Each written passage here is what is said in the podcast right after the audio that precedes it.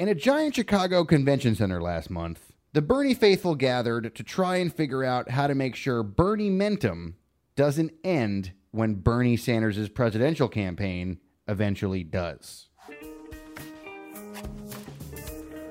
I'll tell you personally, I have to tell you thank you, because it is so wonderful to be in a room full of people of the non-co-opted and non-uncompromised.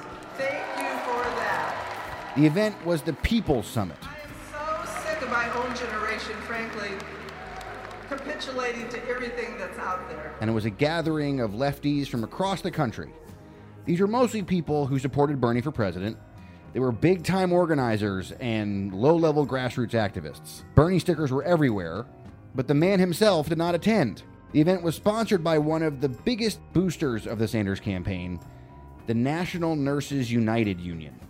That was the group which sponsored the only super PAC that backed Bernie Sanders. They paid for a bus that followed him around. They were the union that was the closest to Bernie Sanders' campaign. At the event in Chicago, there were rousing speeches, breakout sessions, late-night huddling over beer in the hotel bar. It was 3 days of talking nonstop about one topic. What can progressives do now to hold on to the huge surge of progressivism unleashed by Bernie Sanders over the past year? How can Feel the Burn go on without Bernie Sanders? This is No One Knows Anything, the politics podcast from BuzzFeed News. I'm Evan McMorris-Santoro. Today, what's next for progressives? What is the plan? I spent 3 days at the People's Summit talking to everyone I could about what happens to progressives after Bernie. You're going to hear from a lot of those people today.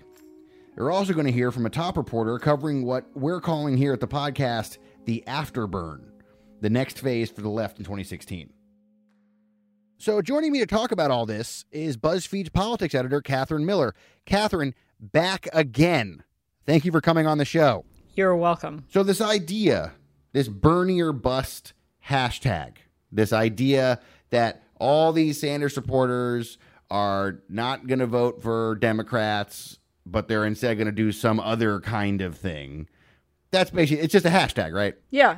I mean, first of all, polling kind of indicates that is the case, that there's less life to that than it maybe seems. But also, Twitter is not necessarily real life. I think the best example of this is like, because there were a lot of people who actually sort of on the fringes of politics that really thought that Bernie was like their big moment. And I had this funny conversation with this guy in Chicago who is like he's a capital S socialist. He's a real socialist, right? This is how he votes. I'm a socialist. And I was talking about Bernie, and he said this really funny thing about what he thought Bernie was going to mean for socialism. I mean, it's been transformative. I mean, I've been a socialist for many, many years, and there's always been that pushback because of the historical legacy of Stalin, you know? People who think that socialism automatically leads to that. We have said that it doesn't. And now I think that, you know, particularly in the United States, the most powerful capitalist country in the world, people are seeing this as not just not a dirty term, but something that they are energized by and want to organize around. I think has been really transformative. Imagine you have a political movement, and the big barrier that you see to entry to your political movement is Stalin. And you're like, well, finally, in 2016... finally, we've gotten this replacement for Stalin, and it's Bernie Sanders. One of our colleagues was actually talking about this, that one of the big barriers for Bernie in places like Florida with Latino voters was their experience with you know, socialist regimes in Latin America and how badly that had gone. So there's something realistic to the idea that Stalin is holding you back. Yeah, so they may change those posters from Stalin's face to Bernie's face. So I think that's just basically be the end of it. One thing that was really interesting about it, though, too, actually, was this conversation about Bernie Sanders himself as a leader. So you have this socialist guy that we just talked about who's like, he sees Bernie as seriously like a point of light that he can aim his movement at. But the rest of the people in Chicago at this People's Summit, they were really not that interested in talking about Bernie Sanders specifically as a leader of what is going to come next. I think, you know, first of all, it's short-sighted to say that, you know, this is only because of Bernie, that this is one person. obviously millions of people felt the same way that he feels. It's really not about one human being. It's not about Bernie Sanders. It's, and he says this himself, it's about the issues. Yeah, it's never been about Bernie. He's even recognized it. It's not about him. It's about all of us and all these issues. So it's not about Bernie, but you're still going to rock your Bernie T-shirt for a while. Oh, yeah. Oh, yeah. It's his memorabilia now at this point. Nice to meet you. Do you think that's right? Do you think that, I mean, you know, a lot of people just like Bernie Sanders. But these organizer types who are the ones who are going to try to take the Bernie Sanders movement and turn it into a big progressive push all over the map, they're the ones who are the first people to say it's not about Bernie. And I think part of that reason is because Bernie made some mistakes. Like, he wasn't the best at bringing everything together. Right. It's that difference between being like 40%. Bernie Sanders won 40% of the vote, and that is second place. That's right. And this is, I thought, the most interesting part about being at this conference, actually, was when you asked people what Bernie didn't do well or what lessons they can learn from Bernie, they have an answer right at the top. Like this guy, I asked this one guy about it, Anthony Rogers Wright. He's a Seattle writer, and he and like I said, so what could Bernie have done differently? And he just comes sweeping right in. Yo, you're from Brooklyn, B. Like, launch your campaign from Brooklyn and talk about, like, this is the epicenter of income inequality.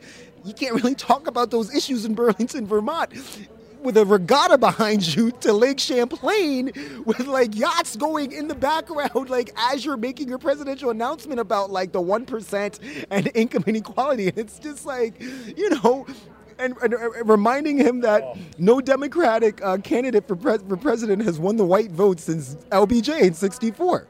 It's the idea that you cannot win a campaign in America if many of your supporters, whether you're on the left or the right, but especially within the Democratic Party, if your rally kind of looks like a bunch of deadheads and, you know, white college students, it's not enough.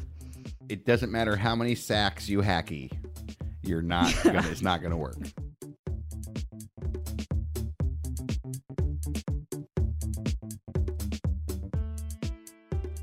Let's check in on the guy who wasn't at the People's Summit, Bernie Sanders. He hasn't dropped out. He hasn't officially endorsed Hillary Clinton.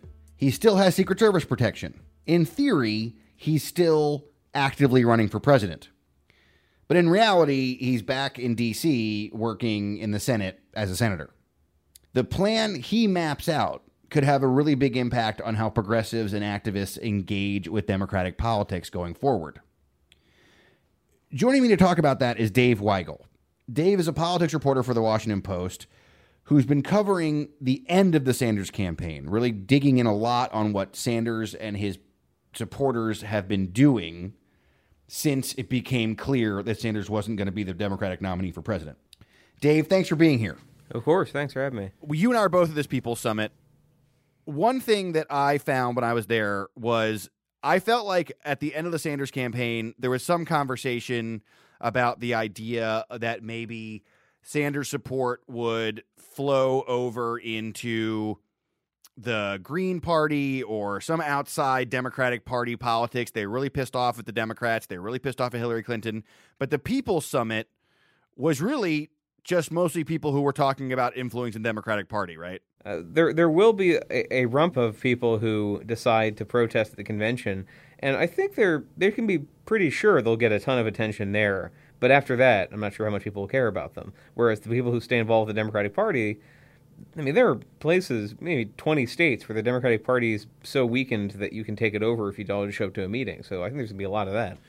This, to me, is the part that I think is pretty fascinating and has been reflected in your reporting, too, which is that the big fear of the left right now, post-Bernie, is not of Hillary Clinton and not of the establishment Democratic Party, but of the left holding together this time around. Well, this is the difficulty for somebody who's not covering this stuff every single day and talking to people every single day. This might be what's difficult to understand. This might explain why there are angry columns and Slate and angry tweets, etc., every time Bernie doesn't straight up endorse Hillary. I think it's clear that what he's doing is trying to move people towards the goal of staying maybe even not in the Democratic Party, but not working against progressivism. So he's trying to find a way there. This is not a guy who has been a national organizer ever before now, so he's trying to suss it out. A lot is up to Sanders in terms of what he does with the movement and where he tells them to go. Like, hey, guys, it almost worked for me. Let's do something constructive instead of just saying kick over the table.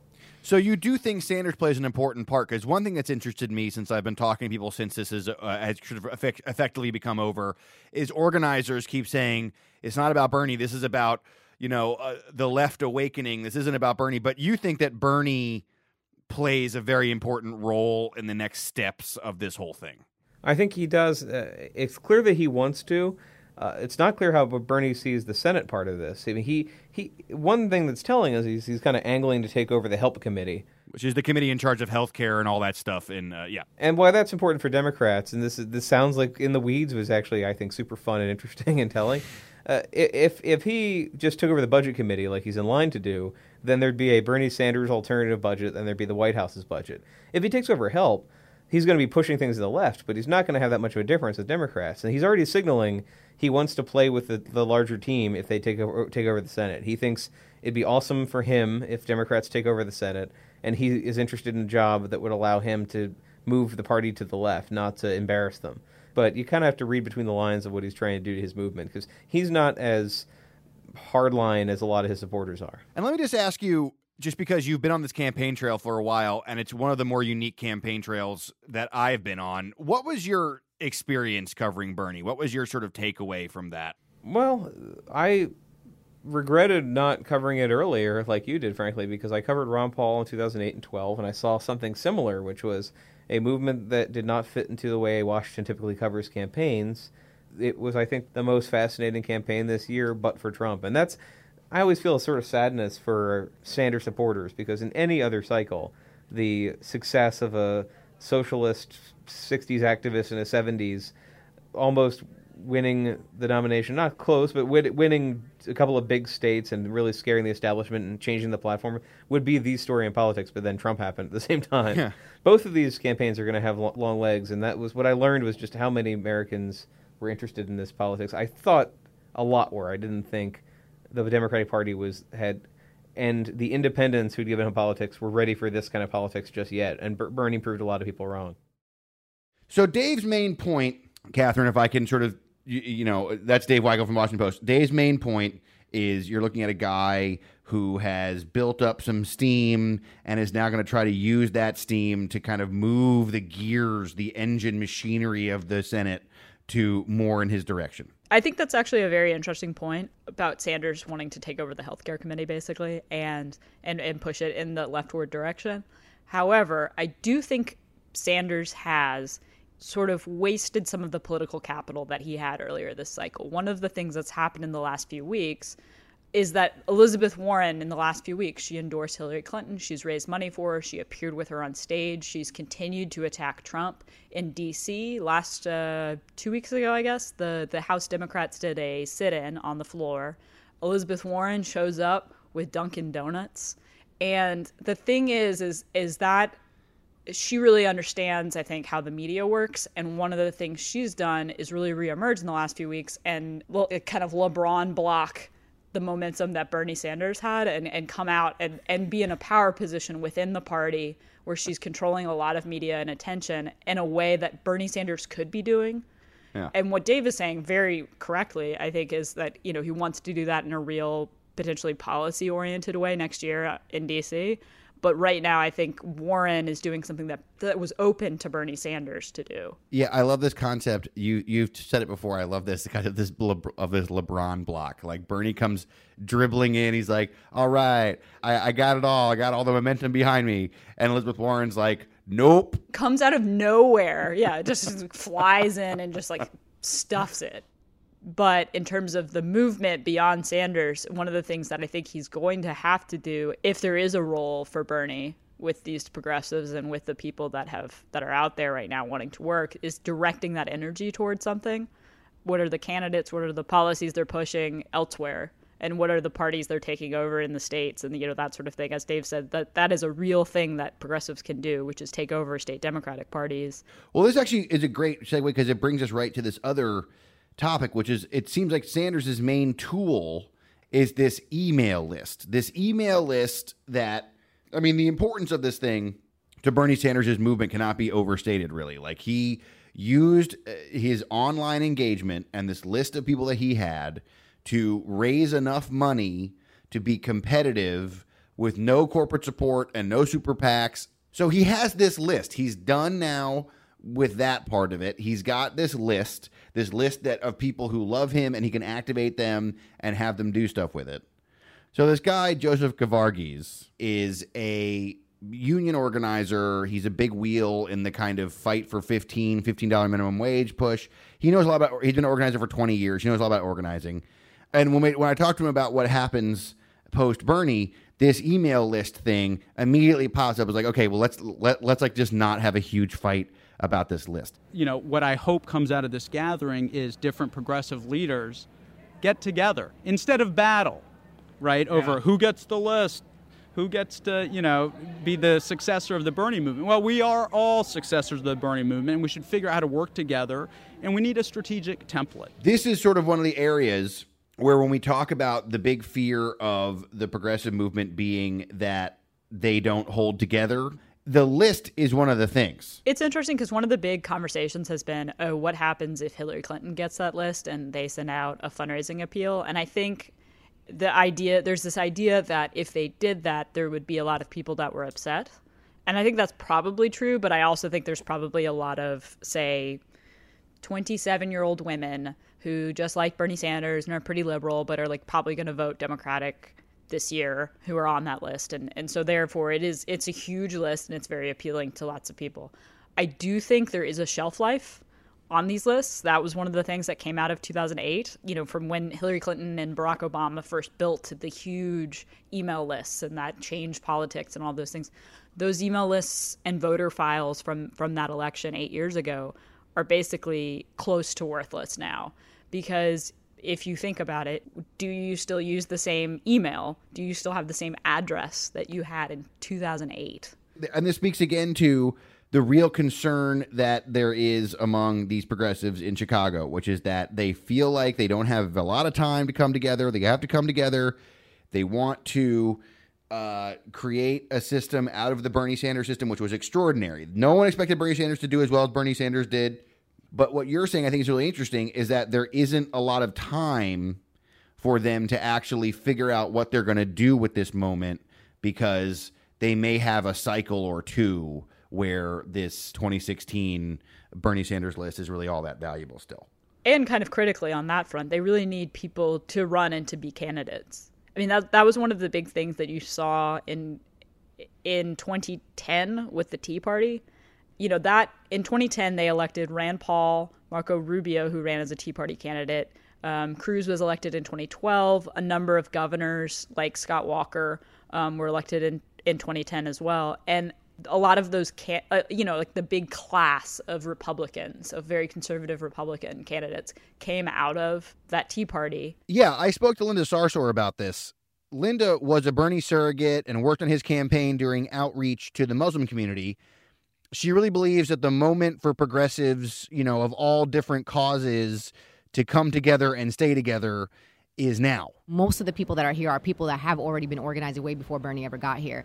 And I have been in these meetings recently, and people are committed to unity. People are committed to intersectionality, which was not something that we did 10, 15 years ago. People never thought about immigrant rights versus environmental justice, environmental racism, right? Looking at issues of racial justice as a framework. And we are doing that this time. So this movement right here is not going anywhere. People don't just show up to Chicago on their own dime, because this is going to end somewhere. No one brought us here. We chose to be here. There's 3,000 people that just are using their time on a weekend when we could be doing something else. It's Ramadan, too, by the way. I'm Muslim. I should be home. I should be fasting. I should be with my family. But I chose to be here because I'm committed to this revolution. It's people like Linda who are going to be spending the next, 8 years slogging their way through local elections and Democratic Party politics and trying to figure out how to make the Bernie Sanders movement last. Linda Sarsour is one of Bernie Sanders' delegates for the Democratic Convention in Philadelphia. It doesn't get much more institutional than that. But that's probably not the story you're going to be hearing about when it comes to the Bernie Sanders movement over the next month.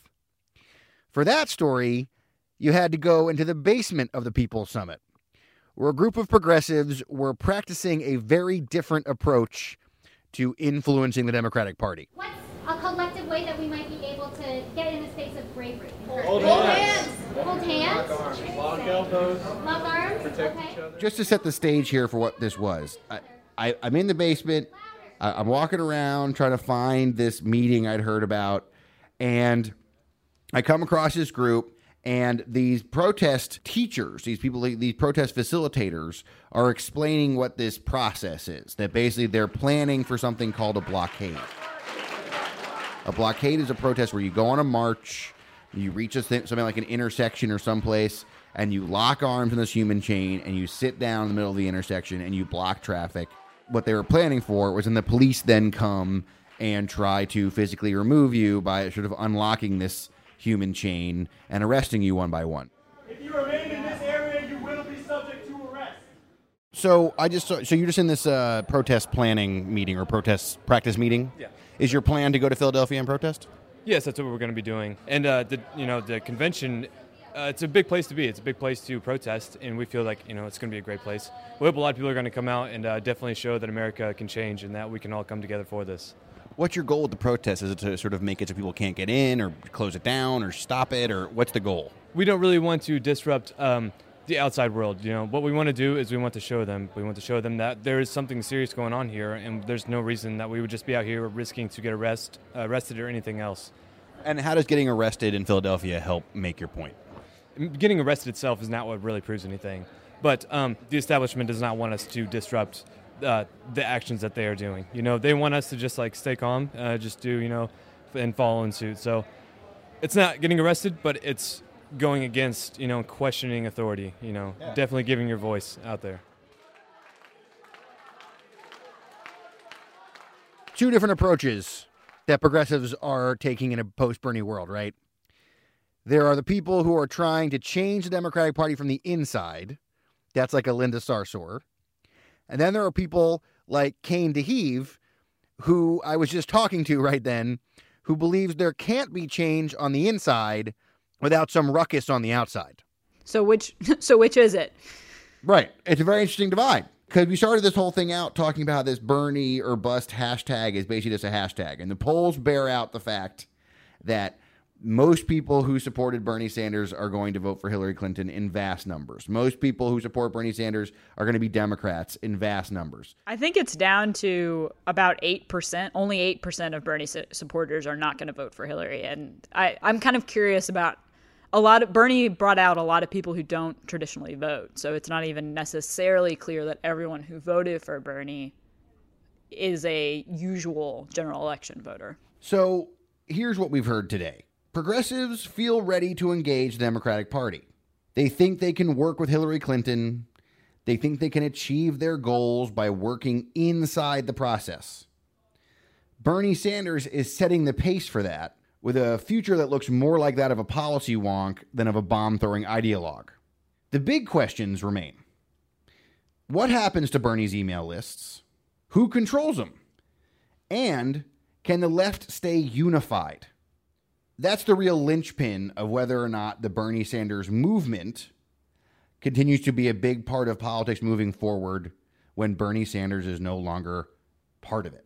I agree. And we don't know if they can. I don't know. Yeah. You might say no one knows. You might say that.